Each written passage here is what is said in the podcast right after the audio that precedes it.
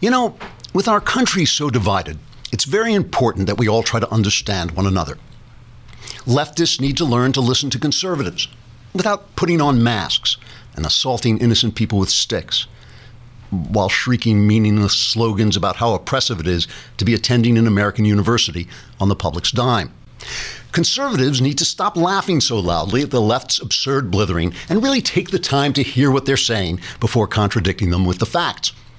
To help both sides communicate in the spirit that made this country great before leftists dragged it down, it's important to understand how the different sides use language. The right uses words in an attempt to describe reality and express cogent approaches to governance that will regulate human behavior with as little curtailment of freedom as possible. The left uses words as bright, shiny playthings that float like bubbles on the breezes of whimsy and then burst into sprinkling remnants of whining stupidity on the drifting currents of oceanic ignorance. So, in an attempt to bring our nation together, allow me to explain how the left uses some common phrases to try to lie and steal other people's money. From time to time, you may have heard feminist left wingers use the phrase, that's sexist. So, for instance, if you point out that men may naturally be better at some activities than women, or that there is no gender pay gap once you factor in the different jobs men and women do, a feminist might respond by saying, That's sexist, in a hoarse, screechy voice, while wearing a ridiculous pink hat and endlessly referring to her sexual organs, which, believe me, no one is interested in anyway. That's sexist is a feminist phrase meaning, yes, that's true, but I don't like it, so please lie to me. You might respond by adding some lies to your facts, saying things like, men are naturally better at science, but no, that dress doesn't make you look fat. Another phrase leftists love to use is that's racist. This phrase, when used by a leftist, means what you are saying makes complete sense, and I can't think of an argument to counter it. For instance, when you say misguided Democrat welfare policies and idiotic leftist sexual immorality have so decimated the black family that they have unleashed a plague of illegitimacy that virtually guarantees generational poverty among the black poor. A leftist may respond by saying, that's racist. They may then add, Black Lives Matter, a leftist phrase which means black lives don't matter, they're only a tool of my leftism. Finally, the leftist media loves the word controversial, as in controversial waterboarding of jihadists or controversial policy of enforcing immigration laws. Used by leftist journalists, the word controversial means completely uncontroversial. That one can be a little confusing, I admit. I hope this brief guide to left wing language will facilitate greater understanding between conservatives and the socialist dirtbags trying to enslave our populace and destroy our country. After all, why can't we be friends? Oh, wait, I see why. Never mind. Trigger warning I'm Andrew Klavan, and this is The Andrew Klavan Show. Hunky dunky, life is tickety boo. Birds are winging, also singing hunky dunky doo. Ship shape tipsy topsy, the world is zippity zing. It's a wonderful day, hurrah, hooray! It makes me want to sing. Oh, hurrah, hooray! Oh, hooray, hurrah! Hooray, we have the factual feminist Christina Hoff Sommers with us. We're going to stay on Facebook so you can watch, but that doesn't get you off the hook for subscribing to thedailywire.com for a lousy eight bucks a month. Don't be so cheap. If you do it, you can be in the mailbag. The mailbag is tomorrow. Yeah, yeah. yeah. So the mailbag is tomorrow. Send in your questions, ask anything you want. Answers are guaranteed correct and will change your life occasionally for the better. All right, but before before we get underway, we must talk about stamps.com. And you know why I love stamps.com because you're running around. I have I have an incredibly busy life. I cannot stop to go to the post office and wait online. I actually I'm like the only person I know who actually likes the post office. Everybody complains about the post office, but when you think about what they do, it is pretty amazing. You know, you put a ma- you put something in the mail, it shows up somewhere else almost every single time. The only thing I can't stand is I can't stand the lines. I can't stand having to drive there. It closes. It closes. It doesn't have convenient hours for my life. But stamps.com is always open, and you can do anything on stamps.com that you could do at a post office. Just click, print, mail, and you're done. Stamps.com brings all the services of the U.S. Postal Service right to your fingertips if your fingertips happen to be on your computer keyboard. You can buy and print official U.S. postage for any letter, any package, any class of mail using your own computer and printer. Stamps.com makes it easy. They'll send you a digital scale so you can automatically calculate the exact postage you need. And Stamps.com will even help you decide the best class of mail based on your needs so there's no need to lease an expensive postage meter. I don't know if anybody does that anymore when you get great services like this. Plus, plus, Right now, you can enjoy the stamp service with a special offer that includes a four week trial plus postage and a digital scale without long term commitments. How do you get it, you may ask? Good question. Go to stamps.com and click on the microphone at the top of the homepage and type in Klavan, K L A V A N. You should know how to spell that by now. It's an absolutely essential task. Stamps.com, enter Klavan, K L A V A N, stamps.com. You never got to go to the post office again. So I was looking at the budget. We're all looking at this this budget that uh, the GOP approved and Trump says he'll sign. And I feel like I missed the chapter in The Art of the Deal in favor of complete capitulation. Is that a chapter that fell out of my copy of The Art of the Deal? Don't uh, after after negotiating, then just capitulate, just give away everything. I mean, you know, no, he didn't get the money for the wall, so he swears this thing is going up, and I don't even care about that because I think he can perfectly well just enforce the immigration laws and solve the problem as they are without the wall. But the wall, he's promised it every single day. So he got no money for that the money to fund Obamacare is still there. Money for the EPA, which is like a dagger in my heart. Uh, money for sanctuary cities, the whole thing. At Planned, they're still funding Planned Parenthood, which like gives gives a new meaning to the Republican program, No Child Left Behind. It's like this is like literally no child left behind because they're just going to slaughter them all. Why do we have to pay the slaughterers of the innocent? You know, the people who sell baby parts. Why does my tax dollars have to go to that? Charles Krauthammer said it best, so let him say it. Here he is. Trump got rolled. The Republicans got rolled. They ended up with nothing, really. It's sort of embarrassing. I understand the strategic idea. We're halfway through the year, only a few months left. This has all been a the past. You save your fire for September when you do next year. That's what they say every time. That they save their fire, and they don't use it the next time. Now, Trump has been wonderful, I think, in sort of throwing out a lot of ideas, starting with the gas tax. The Kim idea wasn't a great idea, but there's no denying the fact that this was not a win. He was not the winner he said he was or negotiator. This was a total loss. See, here's here's the problem, and you you got to admit, I'm not somebody who heaps blame on Trump. I don't blame him for every little thing he does. I don't care when he says you know something that's untoward and all this stuff. Congress doesn't want to do anything that he wants to do. Okay, they don't want to cut money. They don't want to cut programs. You know, the old joke about Republicans is the Democrats come in and say we're going to burn the country to, to the ground in 30 days, and Republicans go out and negotiate and then come back and announce they won because we're going to burn the country to the ground in 90 days. You know, I mean, the Republicans, these are Washington animals. And the one thing you have to remember about politicians is they're good at being politicians. There aren't many politicians, like baseball players, you know. When you go and see a baseball player, you are watching a god of an athlete. You only have to go one step down into the minor leagues to see the difference between a minor leaguer and a major leaguer. These are the best athletes in the country, any professional sport That's true. Same thing is true of politicians. These are the best politicians in the country. There just aren't that many of them at the national level. But but they're good at being politicians, right? They're not good at getting you what you want. They're not good at cutting government. They're not good at following the Constitution. They're good at being politicians. And what politicians do is they buy votes and they sell influence and they make themselves powerful. That's what politicians do. They're in no there's no way in which they are in league with the Trump agenda. And the Trump agenda is a difficult one to to use for leadership, okay? Because he's not a conservative, he's a populist. So that means that there are some things he wants to do that conservatives like. He's pro-gun. He's seems to be he seems to be following up on being uh, anti-abortion. He's pro-constitution. He knows that's a that's a big crowd pleaser for conservatives. But he also keeps promising that he's not going to get rid of the uh, rule in Obamacare that funds pre-existing conditions. He really is not going to get rid of Obamacare. It's it, like you can't you can't repeal it when the president of the United States is basically saying everybody is going to be taken care of. So there's not a lot of way for him to gather the Congress in one place and say, you guys are going to get this and you guys are going to get that, because he's kind of all over the place. You know, he's kind of all over the place. But you got to say, he is the guy who promised that he was the deal maker. He is the guy who promised that he could he was the great negotiator and so far he hasn't. Now he tweeted out today this morning he tweeted out, "Oh well, you know what we need is 60 votes, and next time we'll let the government get shut down."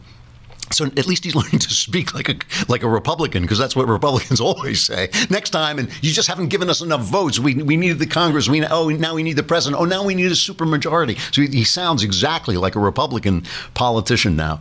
But you know it, it, he did say that this is the kind of thing he could do. Now, listen, there's a strategy behind this. The only people who got this right, I thought, were the Wall Street Journal. They were talking about it. It's not like, oh, he just capitulated. It's that he figured he had a big fight coming up with health care, and he hopes it's going to happen this week. He hopes he's going to revamp, get that, get it through the House, a revamp of the health care of Obamacare this week, and then move on to taxes. He didn't want to fight this battle. Remember, most of this budget was negotiated before Obama left. Most of it was already finished negotiating, so he's figuring, okay, you know, in in September when the this budget ends, we'll go back and we'll really do the big negotiation. And you know, that means that means being willing to shut down the government. And the other thing about Republicans is they you got to understand Republicans are so slapped into a daze of stupid obedience by decades of a media that just blames them for everything. They are so scared. They are so gun shy. If they're in the majority and they shut down the government, it's their fault. If they're in the minority and they shut down the government, it's their fault. If they're just walking by and they're not even elected, it's their fault. It doesn't matter. The media will always blame them, and they're afraid of that. And what they don't realize is what they haven't taken advantage of because they really don't like Trump, a lot of them. They don't realize that Trump has made that completely irrelevant. He has completely isolated and marginalized the press. They could have stood, they could have withstood this to uh, close the government. They could do it next time. It's not going to kill them. They're not going to be voted out of office for that. They will be voted out of office if they continue to do nothing. If they can't pass health care, if they can't get a tax thing going. You know, the other thing about this, and I'm going to say this to conservatives because I, I know I know you're not going to like hearing this, but we we small government types we need to learn to uh, approach problems that bother the people before the left gets to them. Because now Obamacare is in place, and whatever they do, there's going to be shreds of Obamacare left in it. There were good free market solutions to the healthcare problem, uh, eliminating the uh, the fact that insurance companies couldn't compete across state lines and things like that. That would have brought down the cost of health care, a lot more competition, a lot less regulation, would have done a lot of good things. But we don't address these problems because the left gets to them first because we think small government means government does nothing. But government f- can facilitate solutions that are free market, that are more uh, libertarian. You know, the other day, I'm not going to play this because. Um, it's just too long. But Jimmy Kimmel went on, and his his little baby, his wife had a baby, and the baby had a heart problem and needed bypass surgery, this uh, amazing bypass surgery. And he told this thing, and he's crying on air, and it's all very sympathetic. And at the end of it, he makes it a pitch for universal health care. He makes it a pitch for Obamacare. Oh, before 2014, he would have died because not, you know, because a millionaire like Jimmy Kimmel couldn't have gotten it. You know, and he makes this pitch for this. you know, you're never going to win that argument. You are never going to win against Jimmy Kimmel's heart-troubled baby.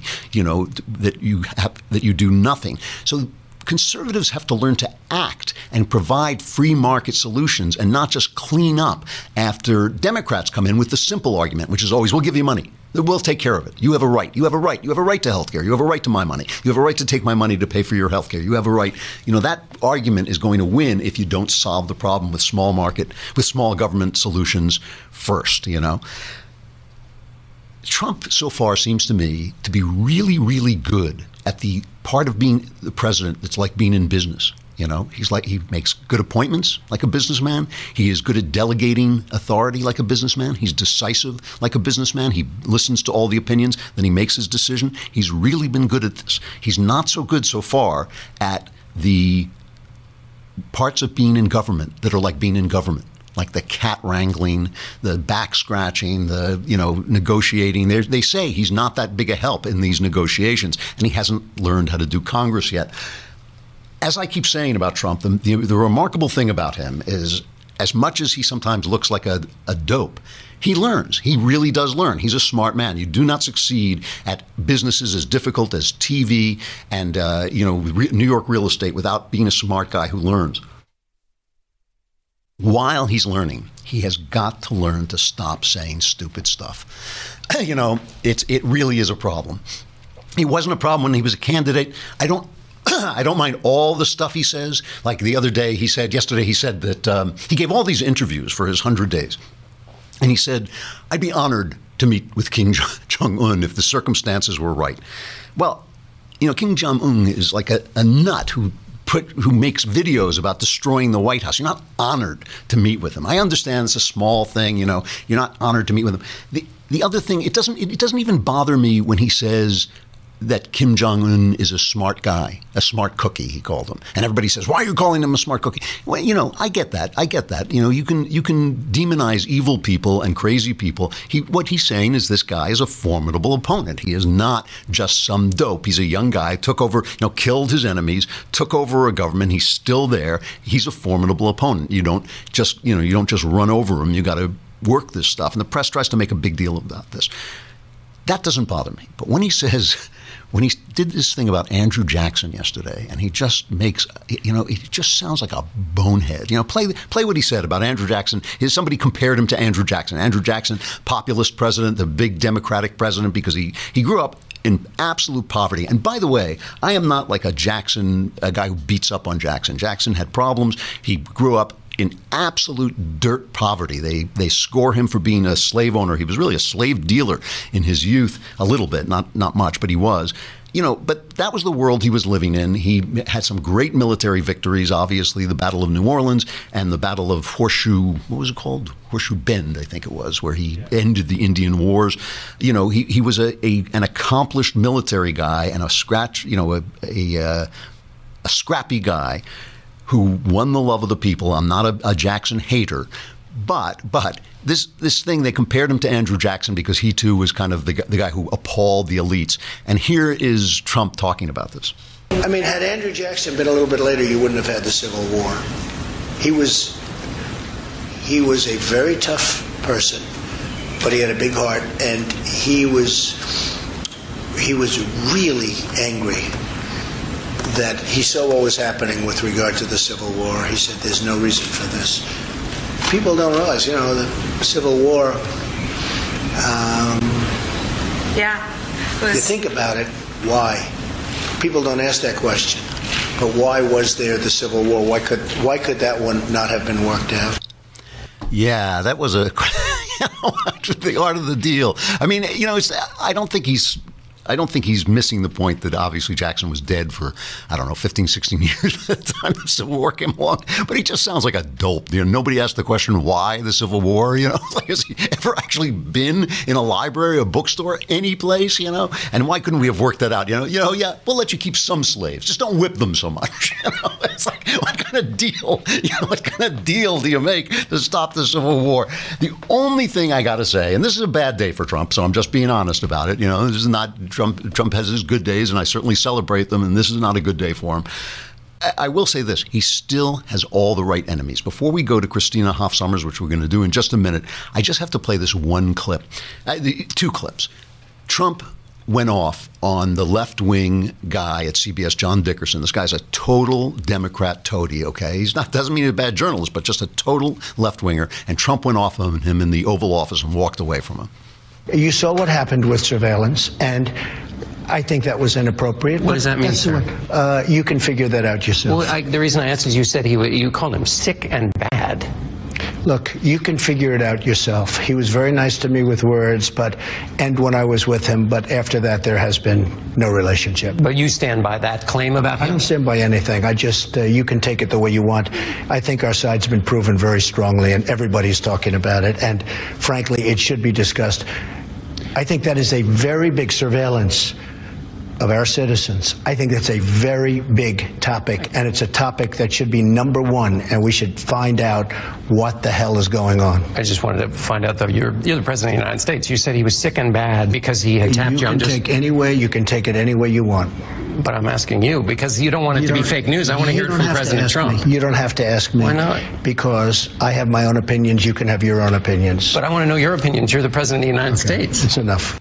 So he walks away on him. He let, he called his show "Deface the Nation" and all this stuff. So here's Colbert, right? Stephen Colbert goes on gives a monologue, just absolute Trump hate, bleeding Trump hate, and then he says basically, "I'm going to stand up for our guy Dickerson on CBS." Here he goes. Donald Trump, John Dickerson is a fair-minded journalist and one of the most competent people who will ever walk into your office, and you treat him like that. Now, John Dickerson has way too much dignity to trade insults with the President of the United States to his face. But I, sir, am no John Dickerson. And when you, okay, all right, let me introduce you, let me introduce you to something we call the Tiffany way. When you insult one member of the CBS family, you insult us all. Bazinga. All right? Here we go. All right? Oh, get the gloves off. Mr. Trump, your presidency, I love your presidency. I call it disgrace the nation. You're not the POTUS, you're the bloatus. You're the glutton with the button. You're a regular Gorge Washington. You're the presidents, but you're turning into a real dictator. Attract more skinheads than free Rogaine. You have more people marching against you than cancer. You talk like a sign language gorilla who got hit in the head. In fact, the only thing your mouth is good for is being Vladimir Putin's holster. So, aside from the fact that he's being attacked by gay people for that last uh, coarse remark, that's you know, there's something serious. Aside from the fact that he's not that funny, there's something actually serious about this. This is the entertainment news complex telling you that they are going to protect each other. If they don't win in the news media, they're going to win on the entertainment front. This is why Donald Trump, if all go, continues like this, this is why he'll get reelected no matter what, how, how bad he does, no matter how dope, many dopey things he says. These guys are their own worst enemy, and Trump has the right enemies, and he has started to marginalize them. I hope he continues to do it within the bounds of the First Amendment. Christina Hoff Sommers, one of my favorite guests, a resident scholar at the American Enterprise Institute, where she studies the politics of gender and feminism, free expression, due process, and the preservation of liberty. She's also a former philosophy professor, as well as the author of several books, including Who Stole Feminism. If you haven't read it, it is terrific. The War Against Boys. If you haven't read it, it is also terrific. She hosts a video blog on YouTube called The Factual Feminist, and you can find her on Twitter at CH Sommers, S O M M E R S. Christina, is she there? There she I'm is. here. Hi, how you doing? It's good to see you. So I have to tell you, I was at Oberlin College, and Ah. I, I said, "Do you think there are going to be any protests?" And they said, "Well, no matter how bad it gets, it's never going to be as bad as Christina. It was for Christina Hoff Sommers. What did you do to those poor children?" I spoke common sense. that was triggering. I triggered. They, they came to the lecture hall, but they had a safe room where students could flee. And I triggered 30 young women and a therapy dog. Oh, you A killed the therapy dog. I didn't kill him. I feel bad about that. All right, I, what what is it that you say? I mean, what were you? I've heard you talk, and I've read your books, and you always talk good common sense. What were you saying that got them so upset? I think the most upsetting thing I said was that uh, women in America are not oppressed. We have problems, just like men, but we are not an oppressed class.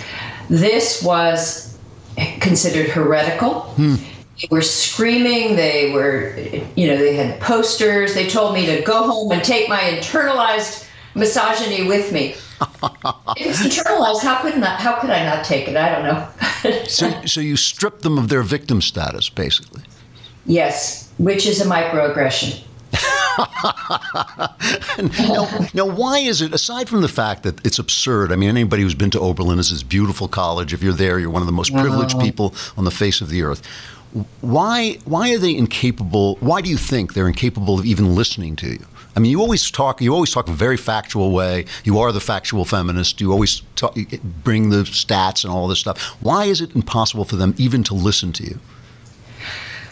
A lot of uh, commenters talk about special snowflakes and that these are this new fragile generation that's grown up with too many trophies and self-esteem programs. I don't think that explains what's going on. I think this is the result of some very bad ideas, heavily promoted in certain departments, particularly gender studies, ethnic studies, and some just some humanities courses called intersectionality. Yes. And it, it's this idea that the United States, it appears to be a land of freedom and opportunity, but in fact, it's a, an axis of a they call it a matrix of oppression. There are these intersecting axes of domination, and depending on your race, class, gender, um, you know, ner- whether you're neurotypical or you know young or old and so forth. There are all all these ways you can be oppressed, and some people are multiply marginalized in this matrix. And they teach this to students. It's a neo-Marxist theory or some kind of postmodern neo-Marxist muddle derivative that it it sanctions um, a great deal of authoritarianism, intolerance. It treats language as violence. Yes, I noticed So that when- too. Yeah. When I spoke at uh, Oberlin, one English professor called my talk discursive violence. So if someone's being violent, that justifies self defense, it justifies all sorts of things. Yeah. Yeah. So they have uh, reinterpreted speech because what they would say is that by coming there and denying women's oppression, I was supporting this false narrative. I was supporting this matrix of oppression. So they had every right to try to silence me. You know, it, it reminds me, you know, the the uh, priest theologian uh, Bonhoeffer talked about cheap grace, and it, it this seems to me like cheap courage. You know, it means that you you're a hero uh, just for being a woman in America. You're a hero for standing up against somebody speaking, and you're essentially stripping them of their virtue and their heroism, which I think must be. Uh, you know, yesterday we were talking about this film, The Handmaid's Tale, based on the Margaret Atwood novel, and all these reviews saying this is Trump's America, Trump's America, where women are being enslaved. Do you, when you look at Donald Trump, I, I mean, I have all kinds of problems with Donald Trump, but when you look at him, do you think he presents any special threat to the women of America? Not really. I mean, I think he's, it's, you know, we've elected a nine year old boy to the presidency. Is he a threat? I, I don't think he has the uh, attention span to be a threat. You know, he's on to one thing or another and just confusing everyone with his quips and tweets. And, you know, I don't, and, and I think, you know, a lot of women uh, voted for him. I don't think they particularly liked him Right. but they preferred they thought maybe his policies would be better than those of uh, Hillary Clinton. So I, don't- I don't think they were endorsing his his past behavior. I, I, I can't. Well, that's that's the other thing. I mean, just to to go off on that for a minute, the not just Trump, but this whole thing at Fox News with this culture of chasing women around the desk, basically from the it's like this 1950s culture. You know, that that does seem to me obviously the culture a culture of slobs. Uh, you know, uh, you know. It's, I mean, it, it, it is disgraceful, but it hardly seems to me a danger to the women of America who are perfectly empowered to fight back against it in a million ways. Or am am I missing something? No, I mean I think there are still enclaves of misogyny, and Fox may have been one. Uh-huh. And it was men of a certain age and grew up with certain expectations, and finally uh, they were uh, removed. But if you want to help women who are, uh, you know, sort of uh, victims of assault and harassment, then tell the truth about it, get it right, Yeah. and don't. I think what we have on campus, for example, is a, a moral panic around, you know, women's fragility. And uh, moral panics don't solve problems, but they do breed fanaticism. That's what we have. You know, uh, I've been listening to uh, recently. Camille uh, Paglia has a new Yeah. uh, new book out about the. Uh, she's talking about the assault on masculinity, and Right. she's, she says uh, she basically says that this this kind of. Attack on masculinity and interest in androgyny is an end stage of a civilization. She talks about how, like the you know the Roman statues became more effeminate. Roman statues of men became more effeminate, just as the German uh, you know uh, barbarians were massing, and now ISIS is massing on our borders and all this. Do you, do you see that kind of danger? I mean, certainly you have talked a lot. You have the book "The War Against Boys." You've talked a lot against about the attack on masculinity. Let's start with that. Do you see an attack on masculinity itself? Definitely. Yeah. I see it throughout the uh, popular culture. More uh, worrisome to me is in the classroom. A little boy, I mean, any parent of a young boy, uh, be aware that the classroom is a hostile environment for him. There's very little tolerance for young male, you know, liveliness, obstreperousness. They're not exactly like girls. Many of them are quite engaged in a lot of rough and tumble play. And that's what they like to do. That's what they want to do all the time. Girls do it too, but boys do it a lot more. And the classroom, even the playground, is not allowing them without, you know, punishment. You're constantly hearing of little boys suspended for playing cops and robbers, that sort of thing. The reading assignments, it's it's tailored to the interests of girls. Hmm. And uh, boys are way behind in reading and writing across all ethnic groups the girls are stronger, more likely to go to college, winning the honors. We're doing very little about it because the education establishment is still captive to this theory of patriarchy. They're not about to do anything for boys. That's too bad because the Australians, the Canadians, the English, they are addressing this problem because they see it as a threat to their economy, their future workforce. and we do have a huge problem with disengaged males and it starts in the early grades now. You know, one of the problems I've always felt that men have in this kind of battle between it's not a battle of the sexes because it's not women, it's feminists, it's a certain group of women, is is that for men and young men especially, uh, talking about masculinity is not masculine in and of itself. You know, defining it, talking about manhood is something that men it's it's kind of creepy to hear young men. You know, old guys like me can do it because we're sort of like past that point. But I think for young guys, when they talk about you know manhood, they just sound like they're strutting around and boasting, and it, it's very hard for them to define what what it is they are. Specifically, specifically, what would you like to see happen that would turn this tide around? Well, first of all, we have um, sort of brain trust on gender issues, which is the, the, the professors of gender studies, uh, the women in the, the, in the feminist think tanks. They create the studies, they give the data. It's used by journalists, it's used by politicians, everyone. It's unreliable. And hmm. it's all rigged against little boys, for sure, and men and you're right, men men do not typically organize around their own victimization. They'll organize to go out and you know do all sorts of things, but not yeah. you know because they are the victims. It doesn't happen very often. So it's probably going to have to be mothers and fathers and others, you know, who defend the boys. They're not going to do it, uh, especially not in this situation. And then they will they will be pilloried. But anyway, uh, the problem is that we have all this misinformation. We don't have good reliable research on male and female behavior and, and on pathologies and who's worse, worse off, who's better off. It's, it's a complicated mix of benefits and burdens. What saddens me is that women do have problems. There, it's hard to be a single mother. There is a feminization of poverty. That we need to talk about that. But if we're not just from a far left perspective, we need to talk about family breakdown.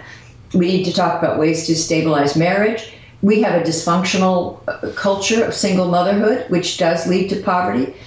And it has a very, apparently, very good data on this now coming from think tanks and, and scholars about what it does to young men with a single, coming from a single parent home, usually a single mother. It has a, a disparate impact. It's harder on the young man. The young woman, her mother's, she looks up to her, wants to be like her, a role model.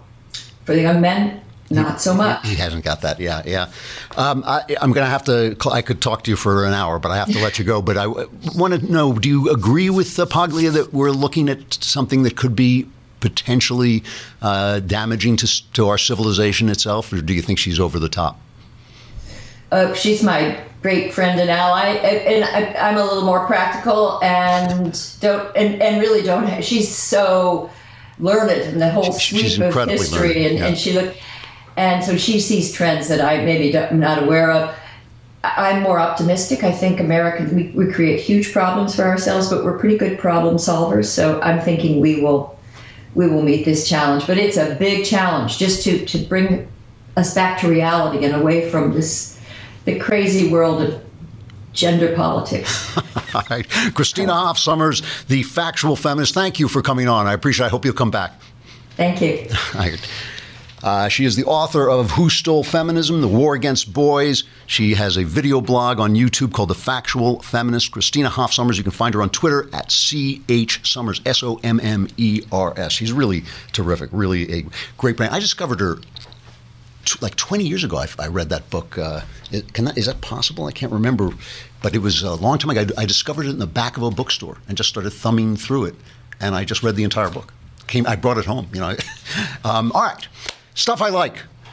Let's deal. So, what we're talking about, we're talking about this fantasy world that the left is so good at creating. And I wanted to pick a couple of movies that, a couple of movies that show how the left d- makes good movies with truth in them that are also lies. And they do it by changing the values of real life into the values of the movie. So we were talking about V for Vendetta, in which the Christians are the oppressors and the Muslims are the oppressed. Well, yeah, you know, if Christians oppressed people, then it would be courageous to stand up against Christians. But since they don't in real life, you know, it's just, and since they are the most persecuted religion on the face of the planet, I think, even including the Jews, you know, I think that they're just when you change that reality, you can create a world inside the movie in which being a left left wing values actually make sense.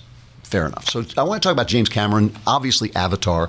Avatar is one of the most amazing pieces of propaganda ever made. I mean, that you can get people. This is one of the things, you know, that it, when you can get people to pay you to propagandize them. It was made during the wars on terror, which I, of course are still going on, but it was made during their height, and it's about evil Earthlings coming to steal the energy source of these. Um, of these these primitive, what are they called? The Na'vi, the, Na- the Na'vi. That's right, the Na'vi. They're the you know these aliens on this other planet, and they're basically a primitive. So it's the same story as Dances with Wolves, as Pocahontas, even as Brigadoon. If you think about the musical, it, about civilized people who go to a primitive culture and find that it is better than their culture. That, that they are the they in fact are the oppressors. They think the the primitive people are the savages, are the evil savages, but no, no, the primitive people are wonderful. It's paradise and all this stuff, and the it's the civilized people who are the invaders, the cruelty, the you know the imperialists and all this. So here he- he becomes he has an avatar, and the hero has an avatar in which he joins the Na'vi, and of course ultimately becomes their warrior leader. Here's the speech where he inspires them to attack his own people. The Sky people have sent us a message that they can take whatever they want, and no one can stop them. But we will send them a message. You ride out as fast as the wind can carry you. You tell the other clans to come. You tell them Toruk Makto calls to them. And you fly now. With me. My brothers. Sisters. And will show the sky people that they cannot take whatever they want. And that this, this is our land.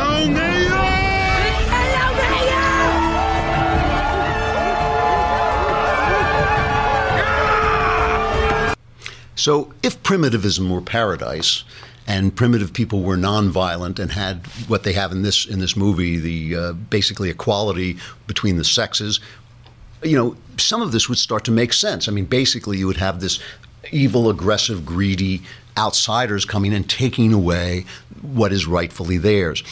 And listen, there's just no question that in situations where uh, new people come into a land and there are natives there, the natives usually get the short end of the stick, and there's it usually doesn't happen in the nicest possible way. I mean, Thomas Jefferson wanted the Indians to be brought into American society. They ended up being virtually wiped out and left on reservations, which is even worse, I think.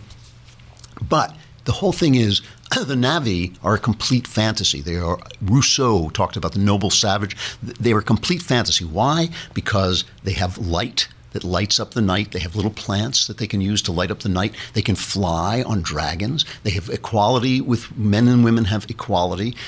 All, you can have all those things, but you need one little thing. One little thing. You need oil. You need oil, and then you can invent electric lights, and then you can have planes, and then you can have the kind of technology that is required before women stop being simply vessels of the tribe, right? Because when you are in a savage situation, women are birthing the new generation. They have to be protected. They have to be uh, um, owned. They have to be basically chattel, and that's what happens. Most civilized, most primitive societies are more violent than civilized societies. I mean, if you think about it, that's true. You know, in Dances with Wolves, they find the wonderful Lakota tribe. You know, it's like those guys were killing everybody. They're, you know, were, those tribes were at war, and all that happened was a big, powerful tribe. The Europeans came and took away their land, but they were taking away each other's land before. So all I'm saying, I'm not like you know saying, oh yes, let's go and kill all the the um, primitive people. But when Avatar came out,